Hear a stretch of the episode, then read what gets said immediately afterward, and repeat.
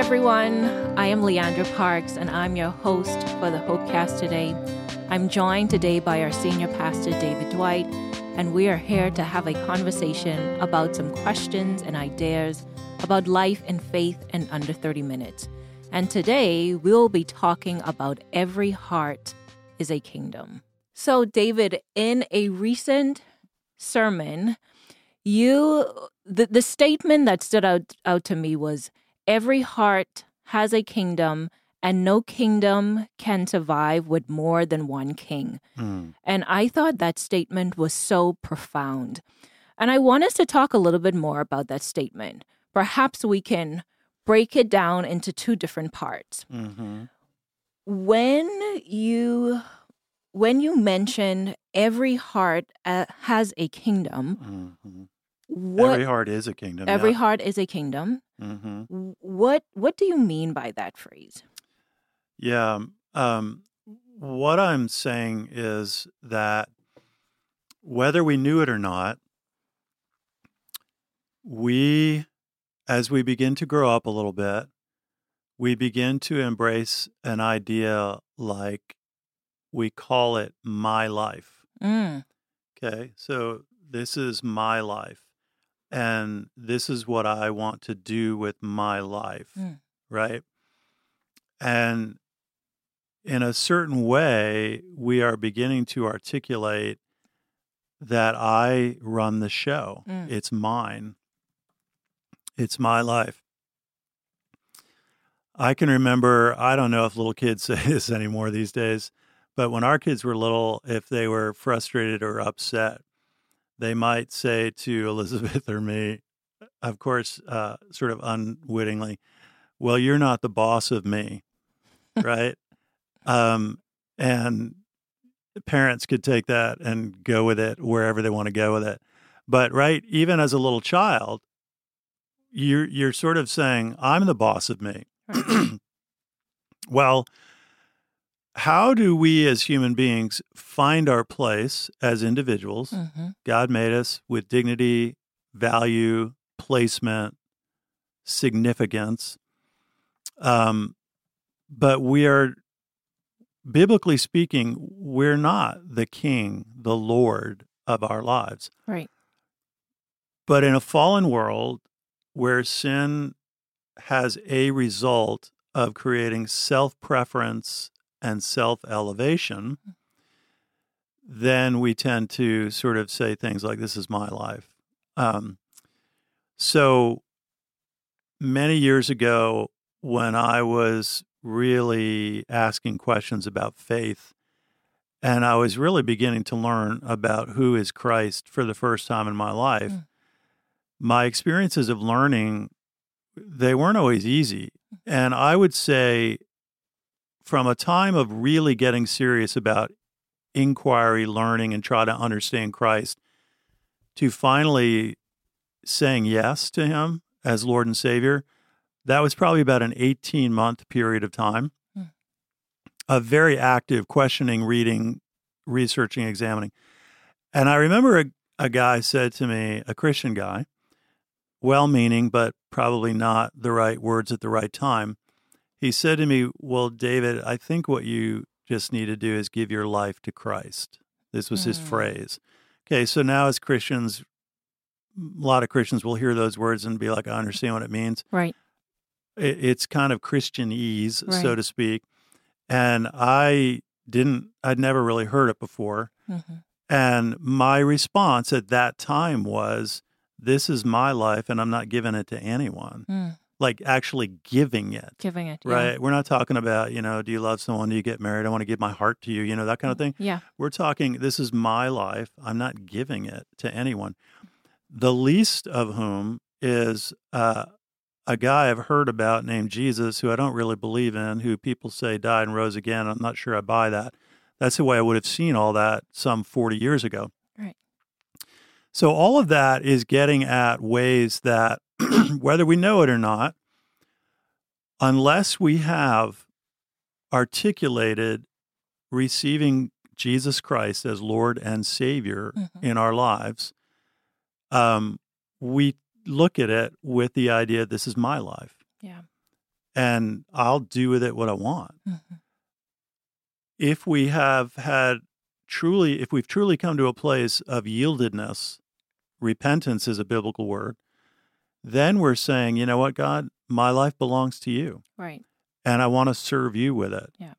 But going from the former to the latter, for people who I think I want to say take Jesus seriously, when he starts becoming real to you, it depends a little bit on how old you are and some of what your perspectives and your personality and all of that are. But if you take Jesus seriously, once he starts becoming real to you, the Mhm. possibility of who he is, Yeah. and we don't sugarcoat it and we don't turn him into something he's not, like Right. a cute little pussycat, No, put him in a box. put him in a box, make him a cute little pussycat, then you begin to realize when you start really learning who he is, he's he's either king and lord of my life or I am. That's true. And that's a confrontation, it's a clashing of kingdoms. And I think lots of people who I'll use the word broadly sort of had an adult conversion to Christ. Adult meaning old enough that they were really processing and thinking about these things on their own for themselves. hmm Usually, once Jesus starts becoming real, this creates a crisis. Like, wait a minute, you're telling me this guy's saying he's the Lord of my life? He's the king of my life? Lord, king, same basic idea. So, um, we're going to get a clashing of kingdoms. And so I was referring to when King Herod learned about the birth of Christ in Matthew chapter 2, you get most of this narrative. There's this really fascinating batch of sentences where it says King Herod was disturbed when he learned about the birth of this one called the King of the Jews. Mm, So you've got two kings being Two named kings. here. right. And what Herod is going to do is absolutely everything he can to eliminate this other king. King. Right. So it's like an outward uh, sort of political picture Mm. of what happens in human hearts once Mm. Jesus Christ becomes real to us. And at first, most of the time, our natural reaction is to try to eliminate him. Like, I'm not buying it. This is my life. That's what I. That's what I would have was Right. was doing. Yep. Until one way or another, for one reason or another, God gets your attention enough to come to a converted place and Yeah. say, okay, I realize that you're the Lord of my life.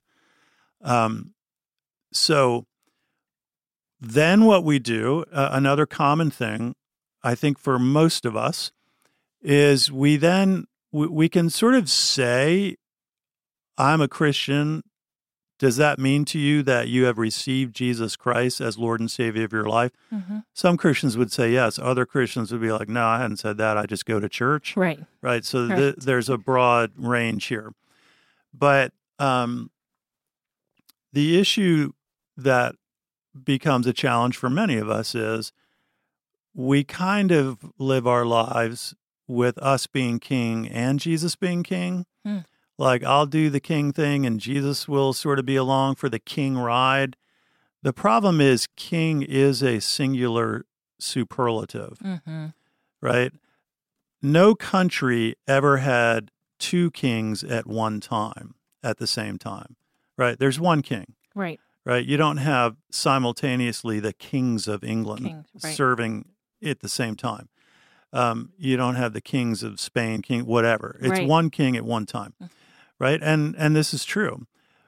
So I was referring to the fact that, and you might have a lot more insight on this because of your uh, Bahamian background and much more knowledge about British politics and the crown. Mhm. But I was referring to sort of British politics and how this is confusing to me. Right. So they have a prime minister, Yes. and then they have now that Queen Elizabeth has died, um, you have King Charles, King Charles. Yep. right? So, so they have a prime minister and a king. hmm To an American mind that's used to one person who's called president, this feels confusing. So it's like, who calls the shots? Like, who's really the one who calls the shots? hmm Well, at this stage of life in England, the monarchy is meaningful, but it doesn't have the governing power. Right. So the prime minister is the head of the government and has the governing power. Yeah. For many of us, one way or another, we have tried to be a Christian by having both a prime minister and and a king. Mm-hmm.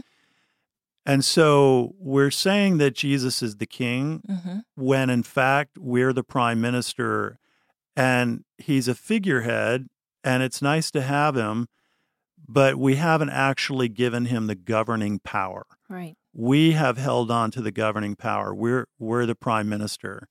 Yeah. So that's kind of this idea of every heart is a kingdom. Every heart is a kingdom. And so when Herod goes on this tirade to eliminate Jesus, it's like an outward picture that's violent of what generally happens inwardly when people begin to learn about Jesus. And it's usually not violent that way, but it usually does present a crisis. Yeah. So when I I think of this topic, um, having two kings, um, I also think of you know sometimes we as individuals we can put God going back to putting God in a box, Mm-hmm. um, meaning that okay, God, I am I'm going through this tough thing right now, and I need you for this. Mm-hmm. But everything else around my life, I can take care of, and I want you to stay in the box until it's time for me to like call upon you. Right, which means you're calling the shots. Right, right, So you're the prime minister, you have the governing power, and you're deciding to tell the king where you want him, when you want him, how you want him. yeah, Yeah, and I, I agree with you. I think we do tend to do that. yeah. So, how do you think we as Christians can can um, focus more on having only one King, God, Mhm. um, as the the control of our lives. And and what I I also think of this too as sometimes it's very difficult for us to surrender. Surrender is a word that comes comes to mind when I think Mhm. of this topic. Mhm. Um, sur- surrender just daily things that we we have to to Mhm. deal with. Surrender um, our troubles and our our um, you know different things that we go through in Mhm. life. So Mhm. how how do you think we as Christians can can really um, focus more on and, and focus is not the correct word. How how can we um, allow God to be the center Mhm. of our hearts Mhm. and reigning supreme as King? Mhm. You've articulated a lot here that's really meaningful. Um, your illustration about sort of God saying where where He can operate and where He can't. Mhm. Um, the, there there's so many ways that that we do tend to do this. And I once heard the quote, "The Christian life is the process of increasing the territory of your conversion." Mm. and I don't remember who said it, but it's it's similar to what you're saying, which is we may invite God into a portion of our lives. Yep. The Christian life is a process of increasing his portion Mm. to to have the whole thing. hmm Um, now, depending on where a person is when they hear this, I'm sensitive to this. If a person has a mature faith life with God, they might be hearing this and think, "Yep, I appreciate all that." If a person is somewhere not that far down the continuum, which I also respect and appreciate, this sounds scary. Yeah. And I remember that 1 million percent. Like, hey, you need to give God more control in your life. Mm. If you're relatively new to this or not a Christian, that's scary. And I totally appreciate and understand that. Um, there was an old timey, uh, more or less a parable that a guy wrote about this. My guess is somebody could look it up online and find it. It was a little pamphlet. I mean, back in the days of pamphlets, like 50 years ago. And it was called My Heart, Christ's Home. And it was written by a guy named Robert Munger.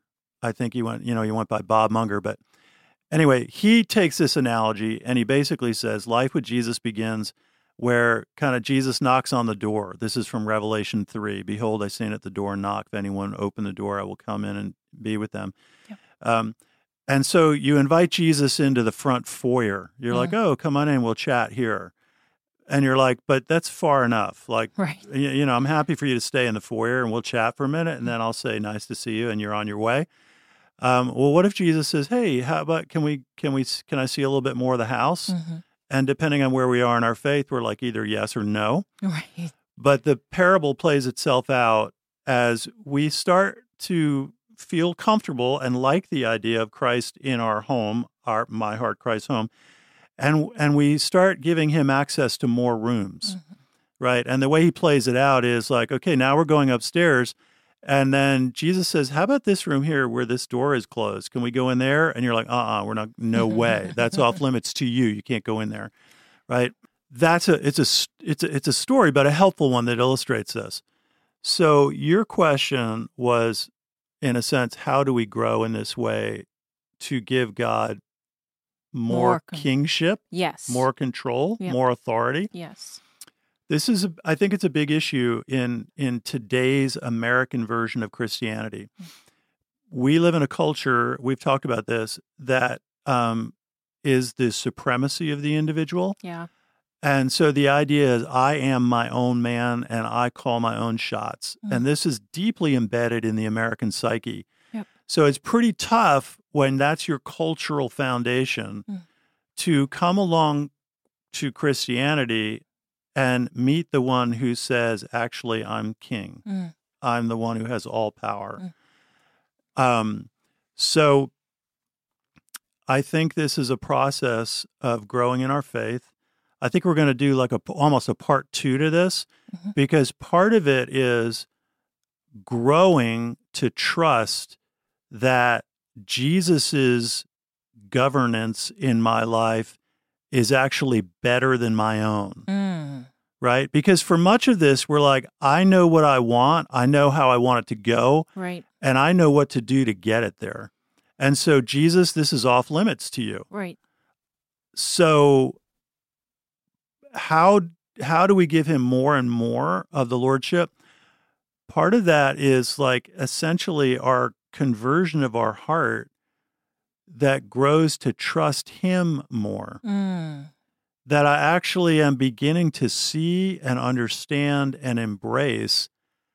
I think my life is a better life when he is driving than when I am. Mm. But that's a process, and Yeah. that does not come overnight. Like a lot of stuff, this is growing in the Christian life.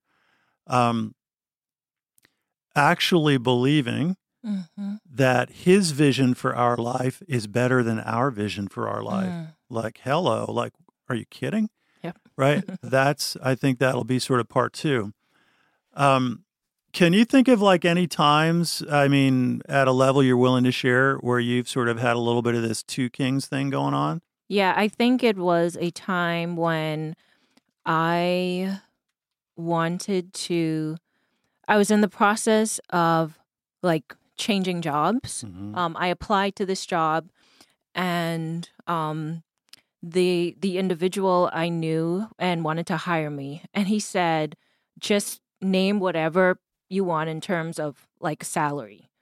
And to me, I was that's like, never happened to me leandra i don't think i've ever had a job where somebody said name whatever you want yeah, just name just name your salary. all right And um I really wrestled with it Hmm. because at the time I was like, yeah, I could name my price and um in terms of the monetary value, I will be in a position where I can do a lot. Mhm. Um but there was something in my heart that was tugging at me saying that that was not the right thing to do. okay like it And um this story's getting good and so I like I prayed about it and me and the individual we met a second time okay and um the conversation between the both of us went really well. Um but I still did not give him you a know number the- Uh. well not a number nor did I give him um like you know, like a verbal agreement that I'll work for him or not. Okay. It was more so of me like, okay, let me see how this meeting is going to go Uh huh. um, with him the second time around. Yeah, smart. Um, and he he still was like, hey, I want you to come and work for me. Just okay. just come and work for me. Anyway, Right. long story short, um, a week later, I just felt that it just was not the right thing to do. Mhm. And um, I just told him, thank you, like, thank you for the opportunity. And I did not pursue that. Mm. Um, I went to another company that, And Did- that, would you say that that was largely the result of having a sense that that God was leading you to not accept this job? correct. Yeah. Right?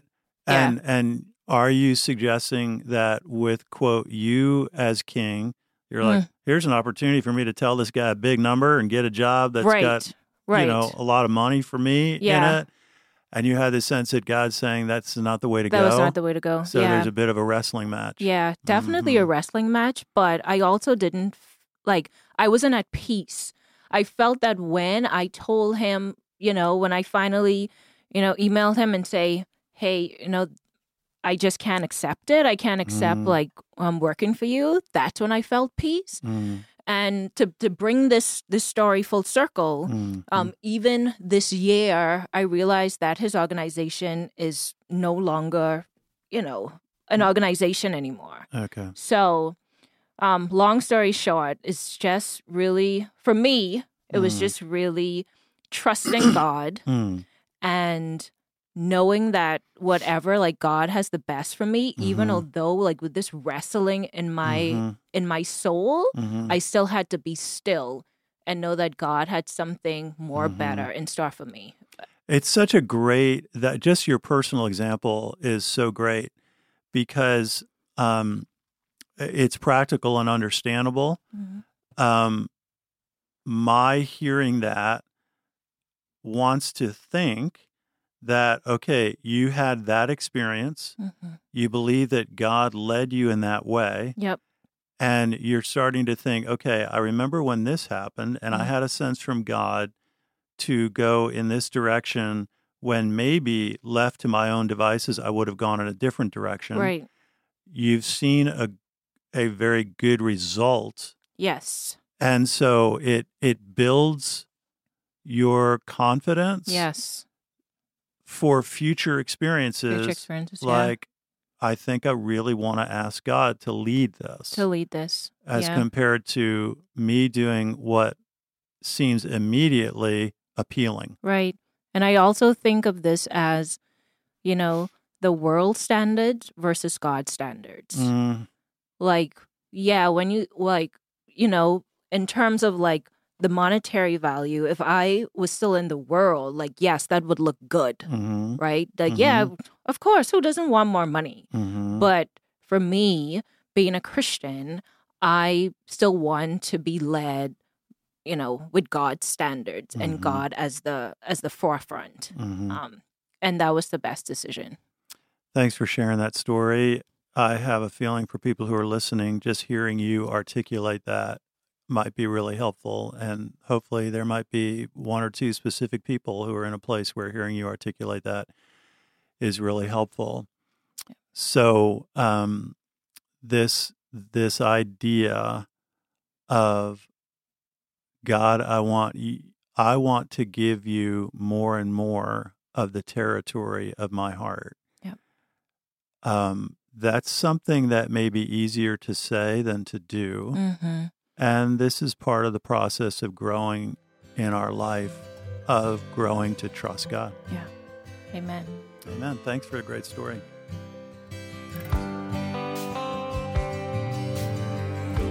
Thank you all so much for joining us today.